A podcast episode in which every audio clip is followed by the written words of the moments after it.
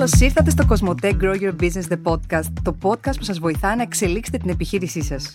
Εύκολο να τα ακούς. Πόσο εύκολο να το κάνεις; Είμαι η Εύα Επιτροπάκη, παθιασμένη επιχειρηματίας και δημιουργός περιεχομένου γύρω από το επιχειρήν και μαζί με ξεχωριστούς καλεσμένους, ειδικούς μάρκετινγκ και τεχνολογίας, θα μοιραζόμαστε κάθε δεύτερη Πέμπτη πρακτικές γνώσεις, λύσεις και εργαλεία που θα βοηθήσουν κάθε μικρομεσαία επιχείρηση.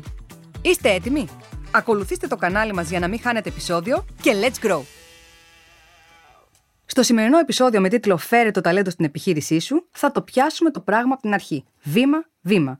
Από το πώς να καταλάβουμε τι άνθρωπο ψάχνουμε, πού θα τον βρούμε και πώς φυσικά θα τον κρατήσουμε στην ομάδα μας. Και τα λέμε παρέα με έναν από τους καταλληλότερους ανθρώπους.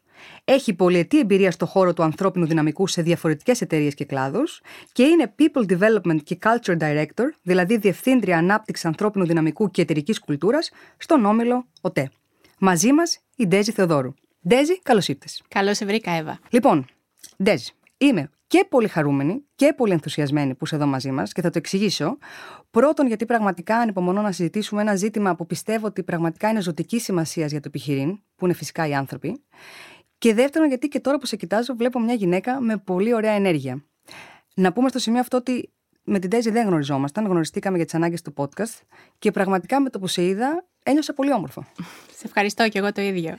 Βγάζεις πραγματικά μια ζεστασιά, ένα φως και μοιάζεις, πώς να το πω, ένας άνθρωπος που είναι θετικά διακείμενος προς τον απέναντι. Και μετά σκεφτόμουν και έλεγα: Εύα Κούκλα μου, η γυναίκα κατέχει μία από τις υψηλότερες θέσεις στο τμήμα διαχείρισης ανθρώπινου δυναμικού στην Κοσμοτέ. Ε, πώς είναι δυνατόν να ήταν διαφορετικά; Δηλαδή, είναι δυνατόν να ήσουν ένας άνθρωπος που δεν θα νοιαζόταν για τον άνθρωπο; Έχει βάση αυτή η υπόθεση; Ήταν δηλαδή ο άνθρωπος το στοιχείο εκείνο που σε κέρδισε στο να ασχοληθείς με τη διαχείριση του ανθρώπινου δυναμικού; Ναι, πάνω απ' όλα ήταν ο άνθρωπος. Ε, και εγώ ξεκίνησα διαφορετικά. Σπούδασα όταν ήμουν πιο μικρή επικοινωνία και μέσα μαζικής ενημέρωσης και νόμιζα στην αρχή ότι θα γίνω δημοσιογράφος. Και μετά η τύχη, η ζωή, κάπως με έφερε στο ανθρώπινο δυναμικό. Και εκεί κατάλαβα ότι είναι ο προορισμός μου, γιατί έχει να κάνει με ανθρώπους και μου έδινε τρομερή χαρά να μπορώ και εγώ να συνεισφέρω ε, σε οτιδήποτε έχει να κάνει με τον άνθρωπο. Μα να σου πω κάτι και τώρα που σε ακούω, σκέφτομαι ότι η εργασία μας δεν είναι ένα πολύ σημαντικό κομμάτι της ζωής μας. Δηλαδή, ένας άνθρωπος ο οποίος είναι στη σωστή θέση και κάνει τη δουλειά για την οποία είναι φτιαγμένος, δεν είναι τελικά και πιο ευτυχισμένος. Ακριβώς αυτό είναι. Η εργασία προσφέρει πάρα πολλά πράγματα. Οπότε το να αναζητήσουμε την κατάλληλη εργασία και να βρεθούμε στη σωστή θέση μας ανοίγει ένα πολύ σημαντικό δρόμο για τη ζωή μας. Διάβασα, Βρεντέζη, κάτι σε ένα βιβλίο πρόσφατα. Το βιβλίο λέγεται Good to Great για όσους μας ακούν, που πραγματικά με συγκλώνησε. Οι ιστορικά εξαιρετικά επιτυχημένες εταιρείες έλεγε λοιπόν, προσέξτε με, όχι καλές, ούτε πολύ καλές. Good to great λέγεται το βιβλίο. Μιλάμε για αυτές που έχουν αφήσει ιστορία δηλαδή. Ήξεραν πάντα πως όλα ξεκινούν από το ποιος και όχι από το τι. Του τέστην, και εκεί ήταν που πάει Παναγία μου, πρώτα έλεγαν παραδείγματος χάρη θα προσλάβουμε τον καλύτερο, πιο ταλαντούχο, πιο φανταστικό μαρκετίερ και μετά θα δούμε τι θα κάνουμε. Γιατί ξέρεις τι, εγώ είχα στο μυαλό μου ως επιχειρηματίας ότι πρέπει να σπάσω εγώ το κεφάλι μου να βρω τι πρέπει να κάνουμε ως εταιρεία, τη στρατηγική δηλαδή, και μετά να πάω να βρω τον άνθρωπο που θα τον αλάβει. Καμία σχέση από ό,τι φαίνεται. Τελικά, όπως και στην αληθινή ζωή, οι άνθρωποι είναι πάνω απ' όλα. Ναι, ακριβώς έτσι είναι. Όπως και στη ζωή μας. Οι ανθρώπινες σχέσεις, που είναι και πολύ δύσκολες, γιατί επηρεάζονται από διαφορετικούς ανθρώπους, από πολλούς παράγοντες, είναι πολύ κρίσιμο να επιτευχθούν. Αλλά όταν συμβούν, είναι ό,τι πιο ουσιαστικό έχουμε. Έτσι λοιπόν εγώ θα έλεγα ότι οι άνθρωποι είναι ο κυριότερος παράγοντας για την επιτυχία μιας επιχείρησης, οπότε πρέπει να είναι ε, σε αυτά που κοιτάμε πρώτα απ' όλα. Λοιπόν, Ντέζι, ένα από τα πιο σημαντικά λάθη που έχω κάνει στην επιχειρηματική μου καριέρα και ένα από αυτά βέβαια που δεν ξέχασα ποτέ, τόσο πολύ με στιγμάτισε, τόσο πολύ με ταρακούνησε, ήταν η πρώτη μας πρόσληψη. Ήταν η χειρότερη πρόσληψη στην ιστορία των προσλήψεων. Δηλαδή, αλλού βαρούν τα όργανα, αλλού χορεύει νύφη, να λέμε. Ήμασταν σε μια φάση που τα κάναμε όλοι όλα και έτσι όταν αποφασίσαμε να φέρουμε και κάποιον άλλον επιπλέον άνθρωπο στην ομάδα, λέμε τι κάνουμε εμείς, ασχολούμαστε με την πρόθεση, με την ανάπτυξη της εταιρείας. Ε, άρα θα φέρουμε έναν άλλον να κάνει ακριβώς αυτό.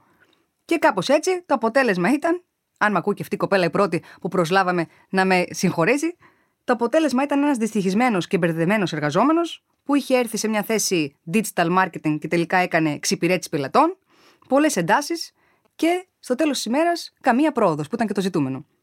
Τελικά, πώς μπορεί, Βρεντέζη, μια νέα αναπτυσσόμενη επιχείρηση, που ο επιχειρηματίας νιώθει ότι του λείπουν στην ουσία οι πάντες, να καταλάβει και να διακρίνει ποια είναι η θέση, ποια είναι η ειδικότητα, η εξειδίκευση στην οποία αξίζει να επενδύσει για να δώσει και να πάρει αξία. Κοίταξε, κάθε περίπτωση είναι διαφορετική. Επίσης, όλοι κάνουμε λάθη. Κανένας άνθρωπος με την πρώτη δεν τα έχει πετύχει όλα.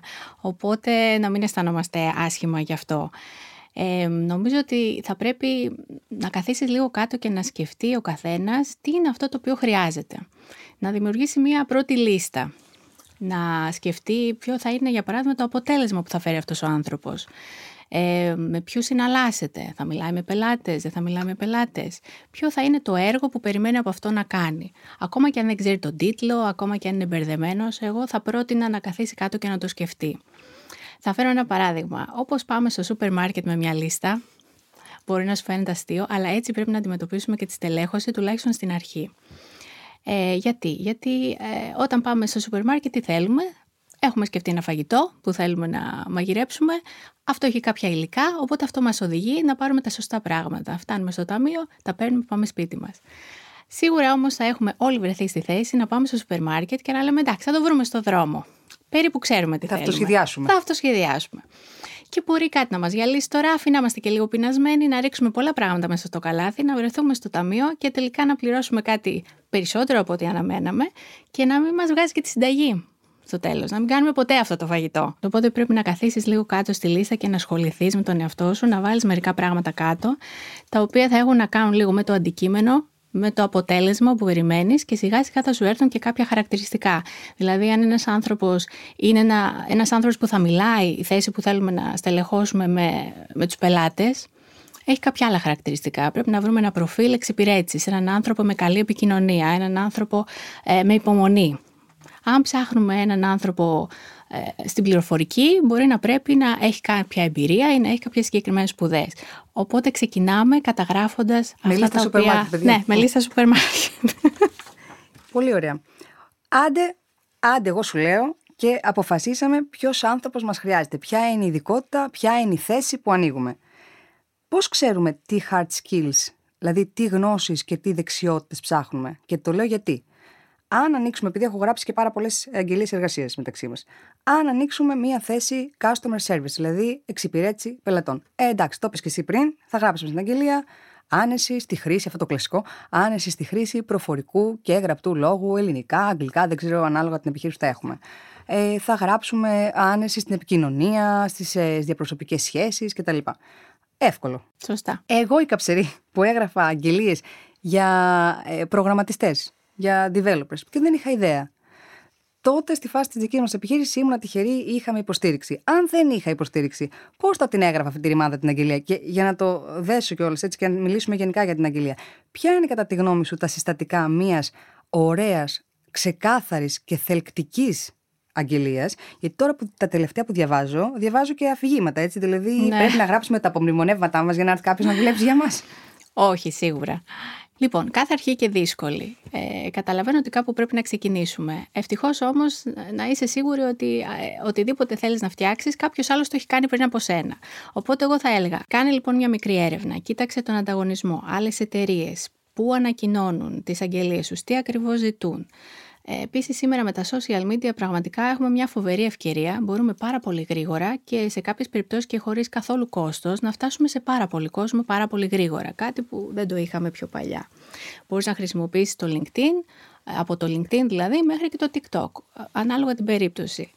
Ε, μετά φυσικά πρέπει να καταγράψεις την αγγελία όπως είπες και εσύ πολύ σωστά. Δεν πρέπει να γράφεις πάρα πολλά πράγματα, οπότε πρέπει να κάνεις μερικά, μερικές απόπειρες μέχρι να, να καταλήξεις. Ε, βασικά οι αγγελίες έχουν τέσσερα μέρη. Στην αρχή γράφεις κάποια πράγματα για την εταιρεία και αυτό είναι και μια πάρα πολύ ωραία ευκαιρία και για τις καινούργιες εταιρείες, γιατί το κοιτούν πολύ οι υποψήφοι. Άρα είναι σημαντικό να βάλεις την ταυτότητά σου εκεί.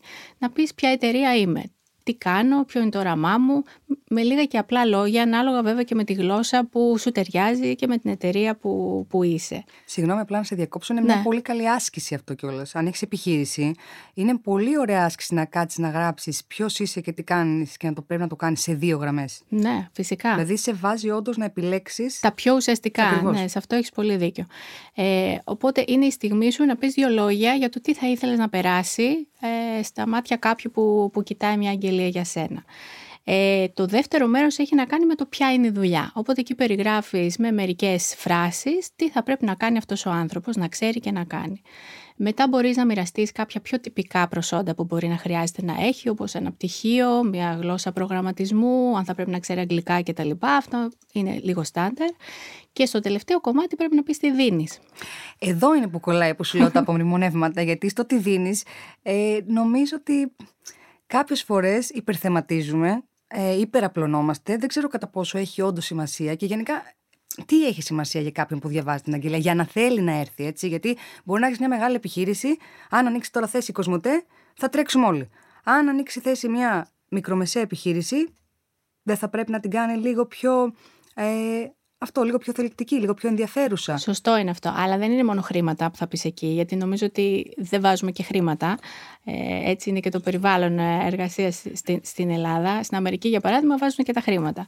Ε, εδώ δεν είναι μόνο η στιγμή και το μέρος να πεις, για παράδειγμα, τις αποδοχές ή τα μπόνους ή κάποια πολύ συγκεκριμένα συστήματα. Μπορείς να πεις όμως για το περιβάλλον εργασίας, μπορείς να πεις αν έχεις ευέλικτο ωράριο, ε, μπορείς να πεις κάτι που μπορεί να σε διαφοροποιεί στο κομμάτι του περιβάλλοντος εργασίας που μπορεί να είναι ουσιαστικό Τώρα, για τους ανθρώπους. έτσι όπως έχουν γίνει και τα πράγματα και μετά την, ε, στην μετα-COVID εποχή που διανύουμε, ε, άλλα ζητήματα έχουν ε, αναδυθεί ως ε, πρωτεύοντα στους ε, εργαζόμενους. Δηλαδή το, η δυνατότητα να δουλέψεις από το σπίτι, ένα πιο φιλικό περιβάλλον, Ακριβώς. ένα περιβάλλον που σου νοιάζεται. Λοιπόν, πάμε να δούμε τώρα, αφού μιλήσαμε για την αγγελία εργασίας διεξοδικώς, πάμε να δούμε πού βρίσκουμε αυτόν τον εργαζόμενο, τι εργαλεία έχουμε στη διάθεσή μας, ποιες πλατφόρμες μπορούμε να χρησιμοποιήσουμε. Εγώ προσωπικά έχω χρησιμοποιήσει πλατφόρμες όπως η Workable, όπως το LinkedIn, αλλά έχω συνεργαστεί όμως και με μικρότερες εταιρείες που δεν είναι γνωστές στο ευρύ κοινό, οι οποίες μπορούν να σε βοηθήσουν και να δημοσιεύσεις την αγγελία και να συγκεντρώσεις ή να συγκεντρώσουν για λογαριασμό σου τα γραφικά. Λοιπόν, όντως έχουμε πάρα πολλές επιλογές. Μπορούμε να χρησιμοποιήσουμε συγκεκριμένες πλατφόρμες, όπως είπες και εσύ, στα social media για να αναρτήσουμε και τις αγγελίες μας.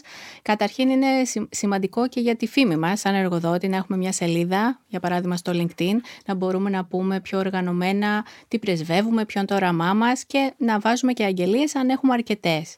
Ε, και να μπορούμε και με εργαλεία να κάνουμε search ε, μπορούμε στο site της εταιρείας μας, δηλαδή αν έχουμε site στην εταιρεία μας που πιστεύω όλες οι εταιρείες πρέπει να έχουν, πρέπει να, να έχουμε ένα χώρο αφιερωμένο για τα θέματα ανθρώπινου δυναμικού, για αυτά που θέλουν άνθρωποι ε, υποψήφοι εργαζόμενοι σε εμάς να μάθουν για μας. Και εκεί μπορούμε να βάζουμε τις αγγελίες μας κατά καιρούς και ε, να έρχονται να διαβάζουν και να βλέπουν αν θέλουν να ετηθούν για, κάποια θέση. Είναι και ε, ένας τρόπος να προσελκύσουμε κιόλας έτσι. Δηλαδή, το να έχεις μια σελίδα στο LinkedIn ή να έχεις μια σελίδα αφιερωμένη στο site σου για τις εργασίες, τις θέσεις που ανοίγεις, είναι και ένας τρόπος να δείξεις και μια σοβαρότητα, μια Πολύ συνέπεια, σωστά, ναι. έτσι ώστε να αρχίσεις εκτός του να ζητάς να προσελκύεις κιόλας. Πολύ σωστά και να χτίζεις. Σιγά σιγά να χτίσει και μια βάση. Γιατί μετά από λίγο μπορεί να ξαναθέσει μια θέση. Οπότε μαζεύεις κάποια βιογραφικά που είναι πολύ χρήσιμο να τα έχεις και να επισκέπτεσαι ξανά αυτές τις επιλογές.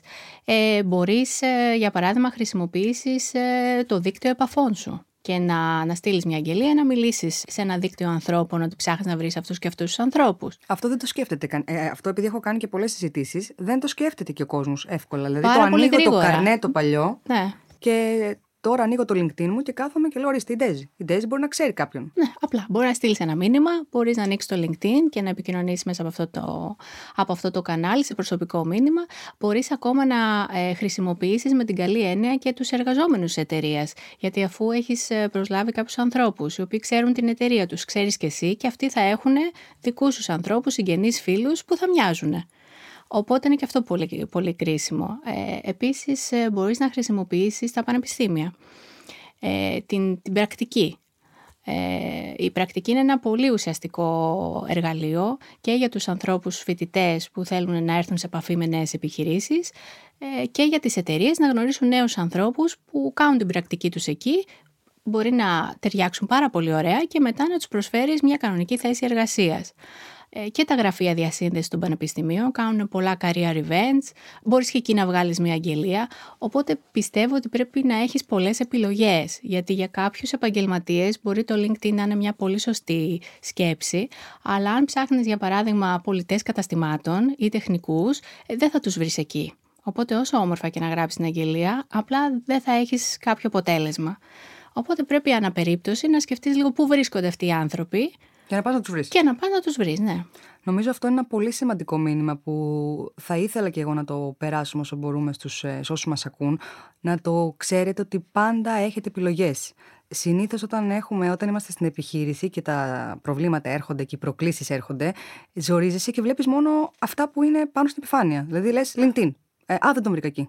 Τι θα κάνω, Παναγία μου; Υπάρχουν πάρα πολλοί τρόποι, υπάρχουν πάντα επιλογές. Είπαμε τόσες μαζί με την Τέζη εδώ και τα, προ, τα προγράμματα της ε, ΔΥΠΑ. Τώρα μπορεί και εκεί κάποιος να απευθυνθει Τώρα θα πω κάτι που θα φύγουμε λιγάκι από αυτά που συζητάμε, αλλά είναι έτσι νομίζω σημαντικό να το, να το δώσουμε και αυτό σε επιλογή, αφού μιλάμε για επιλογε Αν κάποιος επιχειρηματίας δεν έχει τη δυνατότητα να επενδύσει για να έχει έναν άνθρωπο ε, full time που λέμε, 8 ώρο κανονικό μισθωτό, τι άλλες επιλογές έχει, Θα μπορούσε, παραδείγματος χάρη, να επιλέξει κάποιον freelancer για να έχει μια συνεργασία λίγο πιο ελεύθερη, να μην είναι έτσι τόσο σταθερή, να μην έχει να απομειστεί όλο αυτό το βάρος του σταθερού μισθού; Ναι, γιατί όχι. Ε, γενικά χρειάζεται ευελιξία, οπότε μπορεί και εμείς να το σκεφτούμε έτσι ανοιχτά και να δούμε τι ταιριάζει. Ε, μπορεί να έχουμε ένα συγκεκριμένο έργο, με ένα συγκεκριμένο χρονικό ορίζοντα, με ένα παραδοτέο.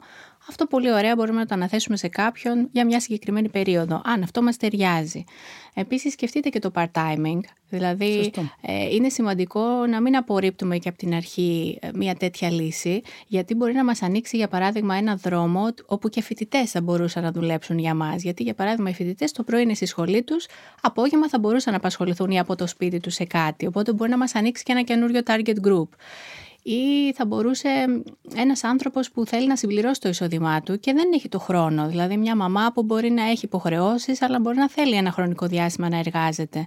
Ένας πιο μεγάλος άνθρωπος. Δηλαδή γενικά πιστεύω ότι η εποχή θέλει ευελιξία και θέλει και εμείς να είμαστε εφευρετικοί όπως είπες και εσύ πριν και να κοιτάμε όλες τις ευκαιρίες.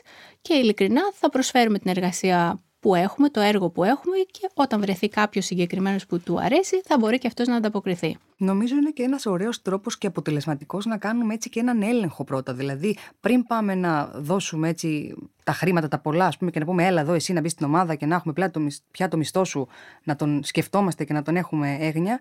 Έλα εδώ, εσύ freelancer. Τον βρίσκουμε από πλατφόρμες γνωστές όπως η Upwork, η Fiverr.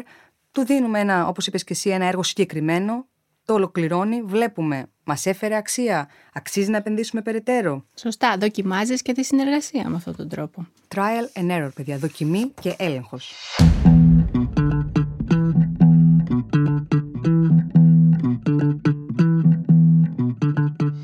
Πω τώρα θα περάσουμε σε άλλο θέμα. Έτσι, την ίδια, πας στο ίδιο μονοπάτι, στην ίδια διαδρομή. Τα συγκεντρώσαμε τα βιογραφικά. Και ξεκινάνε οι πρώτες συνεντεύξεις. Λοιπόν, πάντα θυμάμαι τον εαυτό μου στο δωμάτιο, αλήθεια σου λέω, να λέω τι θα πρέπει να ρωτήσω τώρα, τι θα πρέπει να ρωτήσω τώρα. Πώς θα καταλάβω τι άνθρωπος είναι. Και μετά απαντούσα και στο μυαλό μου μόνη μου. Σιγά μην καταλάβεις τι άνθρωπος είναι. Από μία ώρα. Πάντα είχα αυτό το άγχος τι πρέπει να ρωτήσω. Πώς τις κάνουμε αυτές τις συνεντεύξεις για να είναι όντως αποτελεσματικές και να καταλάβουμε τι άνθρωπο έχουμε απέναντί μας. Θυμάσαι που σου είχα πει για τη λίστα; τι βγάζεις τη λίστα; τι βγάζεις τη λίστα και τη φέρνεις κοντά σου; Ε, η αλήθεια είναι ότι την πρώτη φορά που θα κάνουμε τη λίστα μπορεί να έχουμε γράψει πάρα πολλά πράγματα, γιατί είναι ανθρώπινο αυτό. Οπότε ξέχασα να πω πριν ότι σημαντικό είναι να επιστρέφουμε σε αυτή τη λίστα πριν δούμε τους ανθρώπους και να κυκλώνουμε, να υπογραμμίζουμε, να βάζουμε στην άκρη τα απαραίτητα. Γιατί μερικές φορές γράφουμε μαζί και πράγματα που θα θέλαμε να έχουμε, ε, αν μας αφήσεις και εμένα, αν με αφήσεις θα πω πάρα πολλά πράγματα που θέλω να έχω. Είναι σημαντικό λοιπόν να είμαστε σίγουροι για αυτά που δεν πρέπει να φύγει ο άνθρωπος χωρίς να τα ελέγξουμε, γιατί είναι απαραίτητα για αυτή τη θέση. Τα μάστα, αυτά που δεν τα κάνουμε χωρίς. Αυτά, χωρίς αυτά δεν μπορούμε να προχωρήσουμε. Ε, με αυτή λοιπόν τη λίστα που θα λέει τι πρέπει να ελέγξουμε, αν θέλουμε κάποια βοήθεια, μπορούμε να προετοιμάσουμε κάποιες ερωτήσεις για να μην τα ξεχάσουμε. Και μετά έρχεται η στιγμή που βλέπουμε τους ανθρώπους. Λοιπόν, ε, Πες εκεί... μας τώρα τα, αυτά που πρέπει και αυτά που δεν πρέπει. Τι κάνουμε, τι δεν κάνουμε με τίποτα. Λοιπόν, καταρχήν λοιπόν έχουμε κάνει την προετοιμασία μας. αλλά προσπαθούμε να χαλαρώσουμε λίγο τους ανθρώπους, γιατί και αυτοί έχουν το άγχος τους, ε, στέκονται μπροστά μας και περιμένουν να τους δοθεί ευκαιρία να πούν κάποια πράγματα, οπότε και εμείς εκεί είμαστε για να τους ανοίξουμε και να μπορέσουμε να μάθουμε πράγματα για αυτούς. Οπότε πρέπει να τους χαλαρώσουμε και να τους αφήσουμε το χώρο. Πολύ πολύ σημαντικό. Αν έχετε ένα πράγμα να κρατήσετε από όλα αυτά που σας λέω. Στις συνεντεύξεις δεν μιλάμε πολύ. Ακούμε πολύ. Έχει πάρει παιδιά συγκεκριμένο τώρα ύφος, έτσι. Το υπογραμμίζει δηλαδή, επειδή τη βλέπω εγώ τώρα που το κοιτάει. Έχει χαμηλώσει φωνή και έχει βγάλετε και σημειώστε. Δεν το λέω. Είναι, στο λέω, είναι πάρα πολύ κρίσιμο αυτό, γιατί καμιά φορά από την αγωνία μας να πούμε αυτά που θέλουμε, επειδή έχουμε πολύ μεγάλη χαρά για το έργο που έχουμε και πρέπει να βρούμε και τον κατάλληλο άνθρωπο, μιλάμε πάρα πολύ εμείς και αφήνουμε ένα πολύ μικρό χώρο να πει ο άλλος αυτά που πρέπει να ελέγξουμε. Περνάει μια πολύ ωραία ώρα, 45 λεπτά, μισή ώρα, όσα έχει ο καθένας να αφιερώσει. Έχουμε περάσει πάρα πολύ ωραία, γιατί έχουμε πει εμείς πάρα πολύ ωραία πράγματα. Φεύγουμε, φεύγει και ο υποψήφιος και μετά δεν μπορούμε να πάρουμε τις αποφάσεις που πρέπει. Γιατί δεν έχουμε καταλάβει τελικά γιατί δεν έχουμε ρωτήσει τα κατάλληλα πράγματα. Οπότε είναι πολύ ουσιαστικό να έχουμε έτσι αυτό το φρένο. Ε, εμείς ορίζουμε το χρόνο και την ταχύτητα, εμείς έχουμε αυτό τον έλεγχο, οπότε είναι κρίσιμο να το ελέγχουμε με αυτή την προτεραιότητα. Επίσης, αν θέλουμε να μάθουμε για τους ανθρώπους τι πραγματική εμπειρία έχουν, πρέπει να τους ρωτήσουμε να μας μεταφέρουν συγκεκριμένα παραδείγματα. Να μην απαντούν γενικά. Δηλαδή, ναι. Για παράδειγμα, ε, ε, φέραμε αυτά τα αποτελέσματα, τελειώσαμε το έργο με μεγάλη επιτυχία, εκεί τον διακόπτης. Και του λες, πολύ ωραία. Συγκεκριμένα εσύ τι έκανες; Πες μου ένα συγκεκριμένο παράδειγμα ε, που ξεχωρίζεις που έκανες κάτι μοναδικό για την εξυπηρέτηση του πελάτη. Θα πρέπει να ανακαλέσει κάτι συγκεκριμένο. Αν πέσεις σε γενικότητες, πάλι τον ξαναφέρνεις.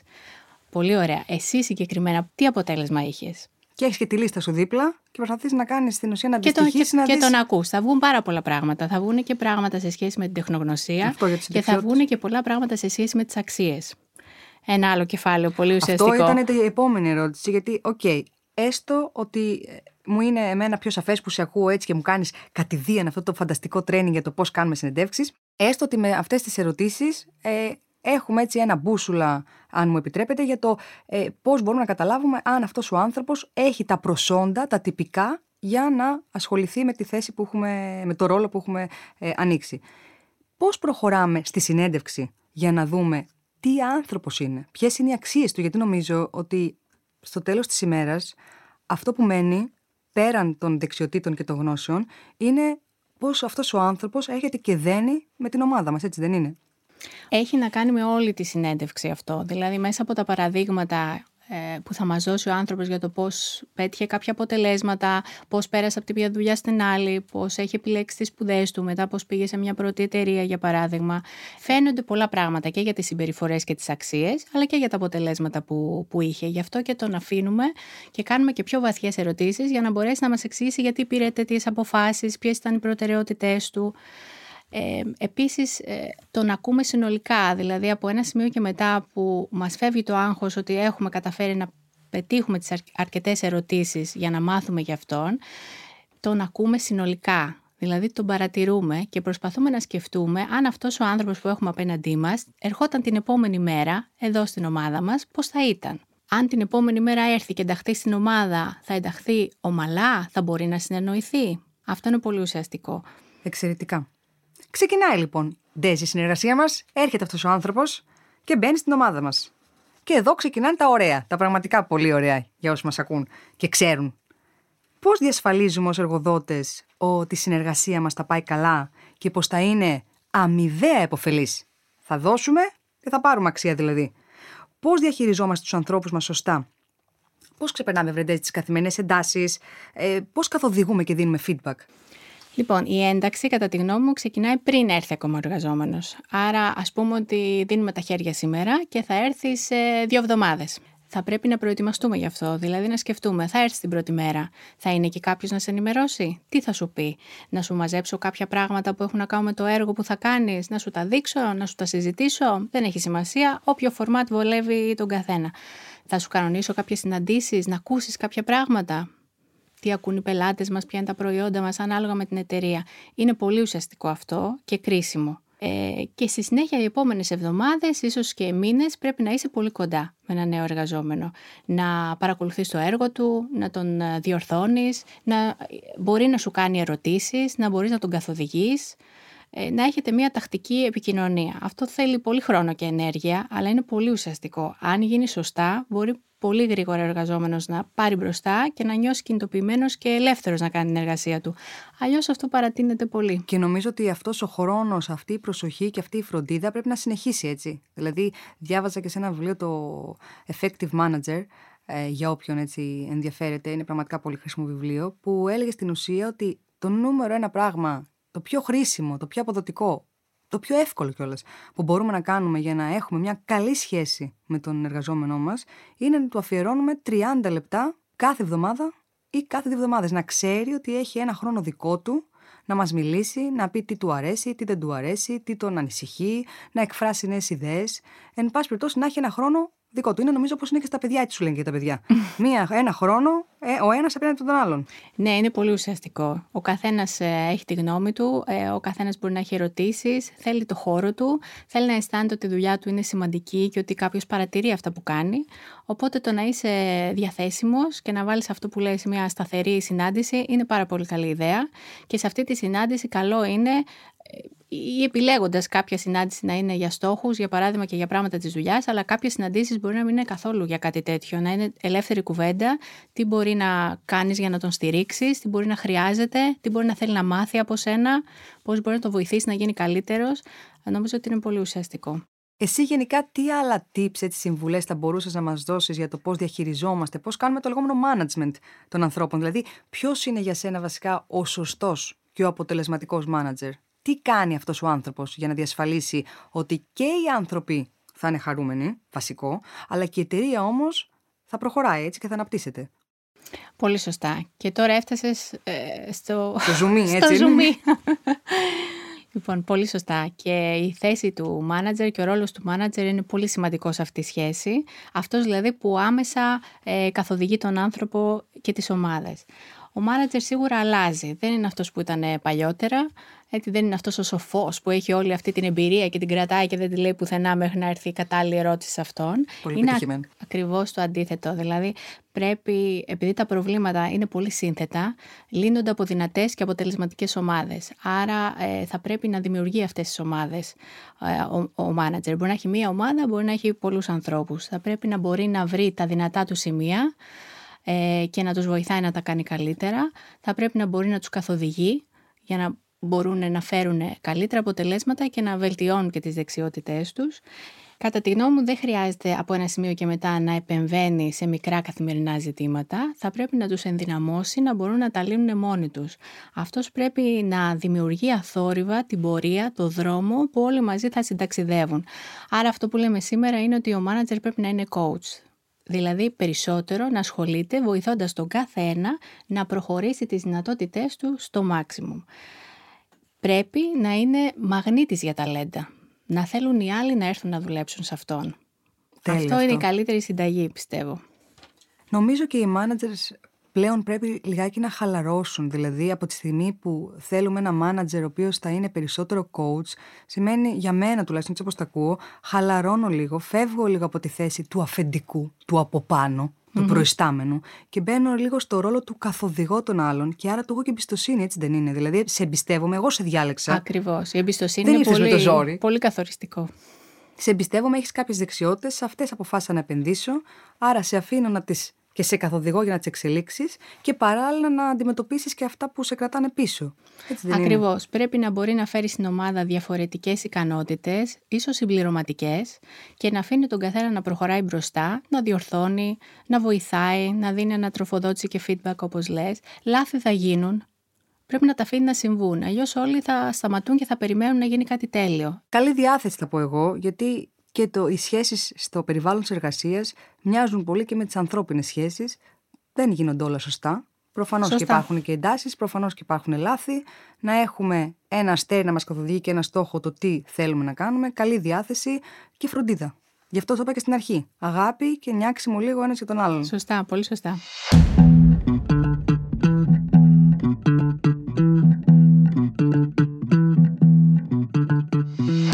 Έτσι των βασικών που συζητήσαμε μέχρι τώρα, τι άλλο ζητάει κατά τη γνώμη σου ο σύγχρονος εργαζόμενος για να είναι ικανοποιημένος από την εργασία του; Τι άλλο οφείλουμε να δώσουμε στα στελέχη μας για να είναι πραγματικά χαρούμενοι, ικανοποιημένοι και να έρχονται στη δουλειά με όρεξη; Θέλει εξέλιξη και δεν θα σε περιμένει χρόνια όπως παλιά.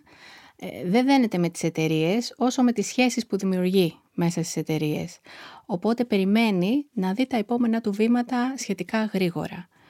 Ε, αυτό που λένε ότι οι άνθρωποι φεύγουν συνήθως ε, για την μη καλή σχέση που μπορεί να είχαμε τον προϊστάμενό τους ή από άρρωστες σχέσεις που δημιουργούνται μέσα από τη συνεργασία στις εταιρείες και όχι για τα λεφτά, ε, είναι αλήθεια, ακόμα και, ακόμα και σήμερα.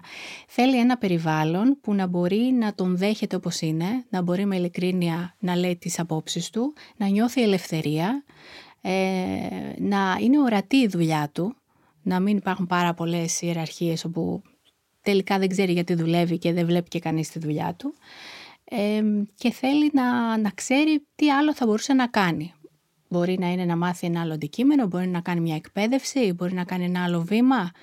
Θέλει να ξέρει τα βήματά του. Τι γίνεται όμως στις ε, μικρομεσαίες επιχειρήσεις που μπορεί να μην έχουμε την ε, επόμενη θέση έτοιμη; Δηλαδή ας πούμε ε, μπορεί να έχεις έναν άνθρωπο όντως να κάνει customer service εξυπηρέτηση πελατών για δύο-τρία χρόνια, να μην είναι όμως η εταιρεία σε φάση να επενδύσει για να πάρει έναν head, ας πούμε, έναν διευθυντή customer service, να εξελίξει δηλαδή αυτόν ε, τον άνθρωπο και να φέρει έναν άλλον από κάτω του. Πώς μπορεί να τον κρατήσει και να πει ότι ναι, εδώ η παραμονή σου έχει αξία, έχει αξία μακροπρόθεσμα. Γιατί μπορεί να ξεκίνησε σε ένα σημείο Χ, αλλά εγώ θα σε πάω σε ένα σημείο Ψ.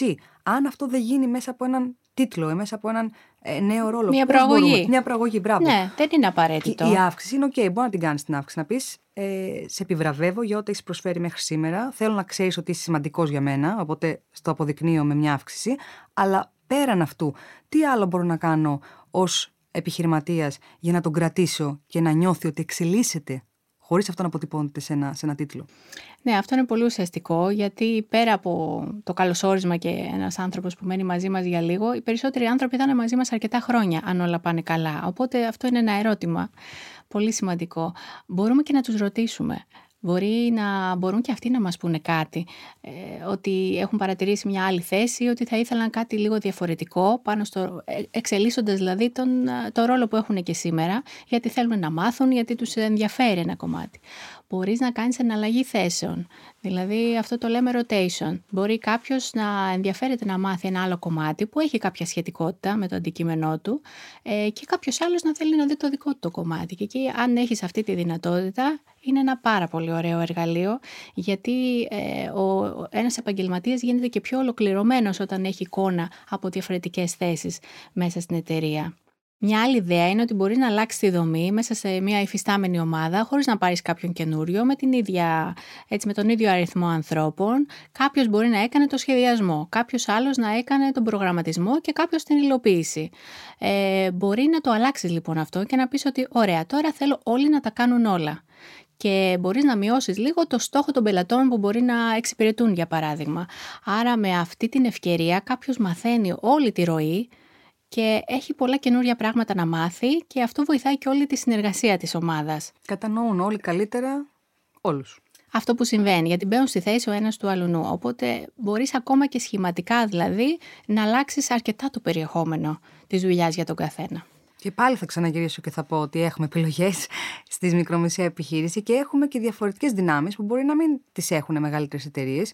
Μία εκ των οποίων μπορεί να είναι αυτό, η ευελιξία. Ότι κάνουμε εμείς μέσα στη δική μας τη μικρή επιχείρηση ό,τι θεωρούμε καλύτερο για εκείνη. Δεν κοιτάμε τα πρέπει, δεν κοιτάμε τους τύπους, κοιτάμε να δούμε πώς θα ξαναδώσουμε ζωή, πώς θα ξαναδώσουμε ενδιαφέρον για να δώσουμε πίσω αξία και να πάρουμε και αξία. Και να πω και κάτι άλλο. Ακόμα και στην ίδια θέση να είναι κάποιος αρκετό καιρό, η θέση πρέπει να οριμάζει. Έχει πάντα περιθώριο να μάθει καινούργια πράγματα.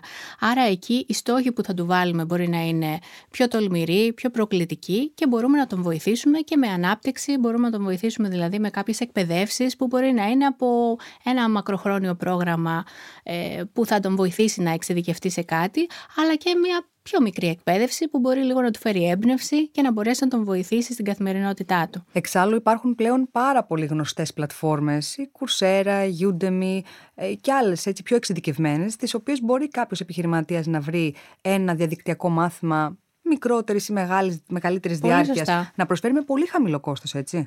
Πολύ σωστά και το εκτιμούν πάρα πολλοί εργαζόμενοι. Ντέζι, έχουμε συζητήσει τα πάντα σήμερα. Έχουμε πιάσει τη διαδρομή από την αρχή. Πώς καταλαβαίνουμε τι άνθρωπο χρειαζόμαστε, πού τον βρίσκουμε, πώς τον κρατάμε. Ε, λοιπόν, δεν θα μπορούσα να κλείσω τη σημερινή συζήτηση χωρίς να σε ρωτήσω ε, για ένα πολύ hot θέμα που είναι το remote working, για να το μεταφράσω και στα ελληνικά, το να δουλεύει κανείς εξ αποστάσεως, έχοντας έτσι μεγαλύτερη ευελιξία και την ε, διάθεση, να, τη δυνατότητα συγγνώμη, να εκμεταλλευτεί το χρόνο του όπως εκείνος θεωρεί καλύτερα.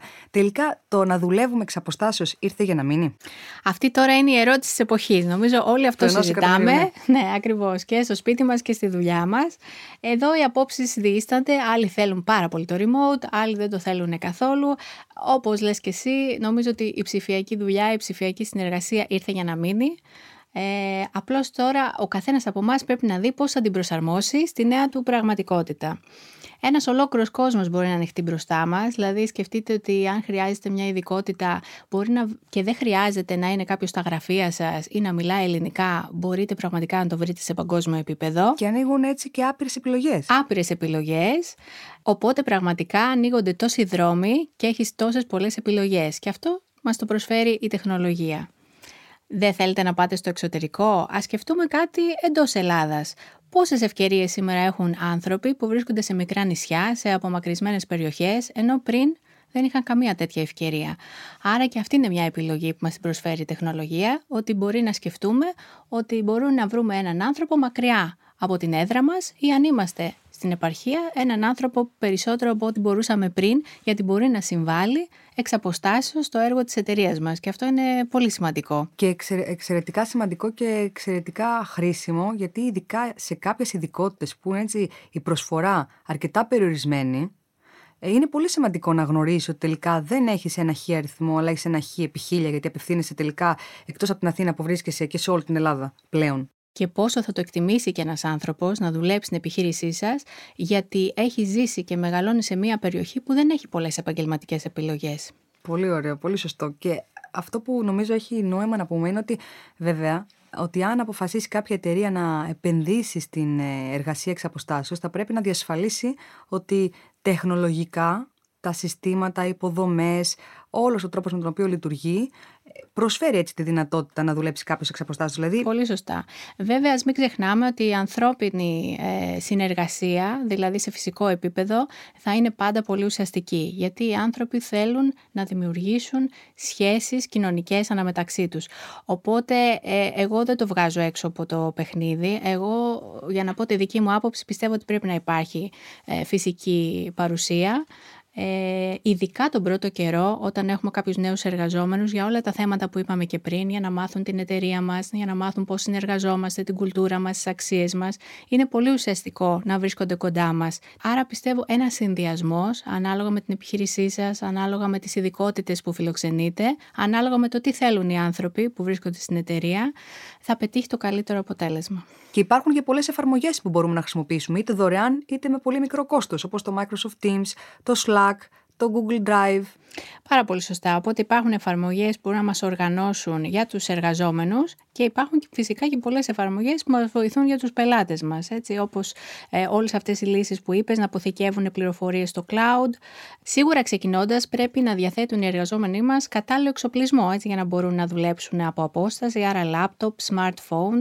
Δεν είναι πια πολυτέλεια, είναι εργαλείο δουλειάς. Από την πλευρά των προγραμμάτων, εκτός προφανώς από τα προγράμματα σταθερής και κινητής, που ποια εταιρεία σήμερα δεν θέλει υψηλές ταχύτητες, πρέπει να έχουμε και διάφορες άλλες σύγχρονες λύσεις συνεργασίας, όπως είπες και εσύ, ε, που σου δίνουν την δυνατότητα από παντού να μπορείς να συνεργαστείς. Ε, επίσης φαντάζομαι ότι και για τους πελάτες τους θα χρειαστεί να έχουν προγράμματα για να παρακολουθούν τα αποθέματά τους. Δεν φαντάζομαι ότι κάποια επιχείρηση τώρα σήμερα θα το κάνει αυτό με τευτέρια. Ή για τους πελάτες τους συστήματα ERP, CRM, cloud εφαρμογές. Ε, και τέλος ε, είναι πάρα πολύ ουσιαστικό και το θέμα της ασφάλειας της επιχειρήσης. Οπότε ε, θέματα που έχουν να κάνουν με την ασφάλεια δεδομένων και με την ασφάλεια συσκευών είναι πολύ κρίσιμα και σημαντικά. Σε κάθε περίπτωση η τεχνολογία είναι με το μέρος μας. Εκτός από τα εργαλεία που ανέφερε η Ντέζ, υπάρχουν και πολλά εργαλεία που αφορούν τη διαχείριση των έργων, όπως το Asana, το Monday, το Trello, το Basecamp. Λύσεις που μπορείτε να χρησιμοποιήσετε κι εσείς για να διαχειρίζετε τα έργα σας από την αρχή μέχρι το τέλος, ε, να έχετε έτσι μια σωστή οργάνωση, ε, να βεβαιώνεστε ότι ε, έγινε σωστή υλοποίηση και να παρακολουθείτε μετά και την πορεία τους. Πολύ σωστά. Έτσι είναι. Έλα τώρα, Ντέζι, να κάνουμε μια μπαμπάτσικη ζουμερή ανακεφαλαίωση. Γιατί είπαμε και πολλά. Σημαντικά βέβαια και ουσιώδη θέλω να πιστεύω, αλλά πολλά. Ξεκινήσαμε από το πώς καταλαβαίνουμε ποια θέση πρέπει να ανοίξουμε, ποιος εργαζόμενος μας χρειάζεται, πού θα τον βρούμε και πώς θα τον κρατήσουμε. Από την πλευρά σου, ποια είναι έτσι αυτά τα πέντε πράγματα που αξίζει να κρατήσουμε από τη σημερινή πολύ ενδιαφέρουσα συζήτηση; Μάλιστα, λοιπόν. Να τα πούμε. Θα δώσω κάποια έτσι δυνατά μηνύματα να τα θυμόμαστε. Δώστε αξία στους ανθρώπους σας, είναι η δύναμή σας. Επιλέξτε προσεκτικά τους ανθρώπους με βάση τις αξίες που πρεσβεύετε. Αναγνωρίστε το ταλέντο ανάμεσα στους ανθρώπους σας και κρατήστε το. Να είστε managers coach, βοηθώντας τους να γίνουν η καλύτερη εκδοχή του εαυτού τους, γιατί οι άνθρωποι σας είναι ο κυριότερος παράγοντας επιτυχίας της επιχείρησής σας. Τέζι, χάρηκα πάρα πολύ που σε γνώρισα και ευχαριστώ πραγματικά για μια πολύ ενδιαφέρουσα συζήτηση. Σε ευχαριστώ και εγώ πάρα πολύ. Σε ευχαριστώ για αυτό το ζεστό ωραίο κλίμα. Πέρασα πάρα πολύ ωραία και ελπίζω να είχαμε μια ενδιαφέρουσα συζήτηση και για τους επιχειρηματίες. Είμαι σίγουρη ότι όλοι οι επιχειρηματίες που μας άκουσαν έχουν να πάρουν πολύ αξία. Φέρε το ταλέντο στην επιχείρησή σου λοιπόν. Εύκολο να το ακούς, τώρα εύκολο και να το κάνεις. Και αυτό ήταν το σημερινό επεισόδιο Κοσμοτέ Grow Your Business The Podcast, το podcast που σας βοηθά να εξελίξετε την επιχείρησή σας. Μπορείτε να βρείτε περισσότερες πληροφορίες για τις λύσεις και τις εφαρμογές που συζητήσαμε, που ήταν και πολλές, στο growyourbusiness.gr. Ακολουθήστε το κανάλι μας και μείνετε συντονισμένοι, γιατί στο επόμενο επεισόδιο, μαζί με την ξεχωριστή καλεσμένη μου, θα μιλήσουμε όχι απλά για τα e-shop, αλλά για όλα όσα χρειάζεται για να είναι το δικό σας e-shop super επιτυχημένο. Στο μεταξύ, let's grow!